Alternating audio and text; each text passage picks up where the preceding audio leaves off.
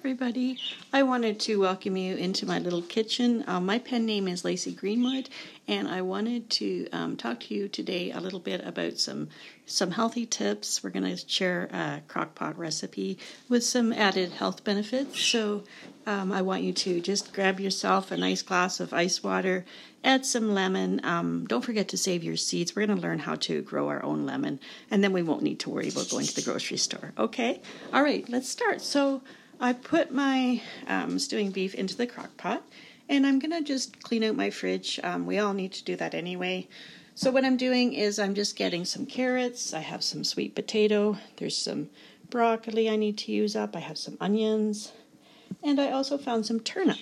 So, I'm going to be busy chopping all this up and uh, we're going to just put it all in there with our stewing beef and this is going to simmer all day and we can go and do something else so we don't have to worry about it so anyhow we have that all ready and what uh, the tip i'm going to give you is you're going to add some ground cumin.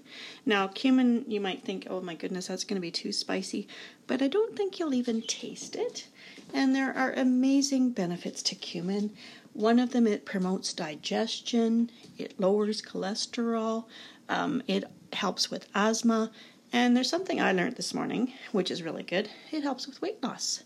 So you might hear me kind of breathing a little bit heavy. I'm I do struggle with my weight like so many people, and COVID has not really helped me with my weight. That's for certain. So uh, hopefully I can get down to size and uh, not struggle with that. So we're going to add a little bit of cumin, and another tip that you can use is you could put about probably about three grams in your yogurt and um, it does. I haven't really read the studies on how much it actually helps with weight loss, but they seem pretty clear that it it definitely um, is a good thing to to help with that. So um, you could try it.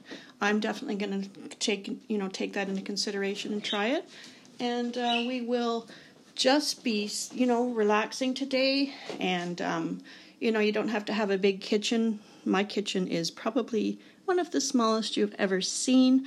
I live in a little wartime house, so I have basically hardly no kitchen. But you know what? I'm going to be grateful for what I have. Um, it might be very, very tiny, but it is my own kitchen, so we will just let our crock pot simmer and we will have all these delicious smells fuming out at us. And then in the next episode, I'm going to introduce you to some indoor gardening. I have some things I've started lemon, those lemon seeds you saved, they're going to come in handy. We're going to plant them. And I will also be talking to you about planting some onion.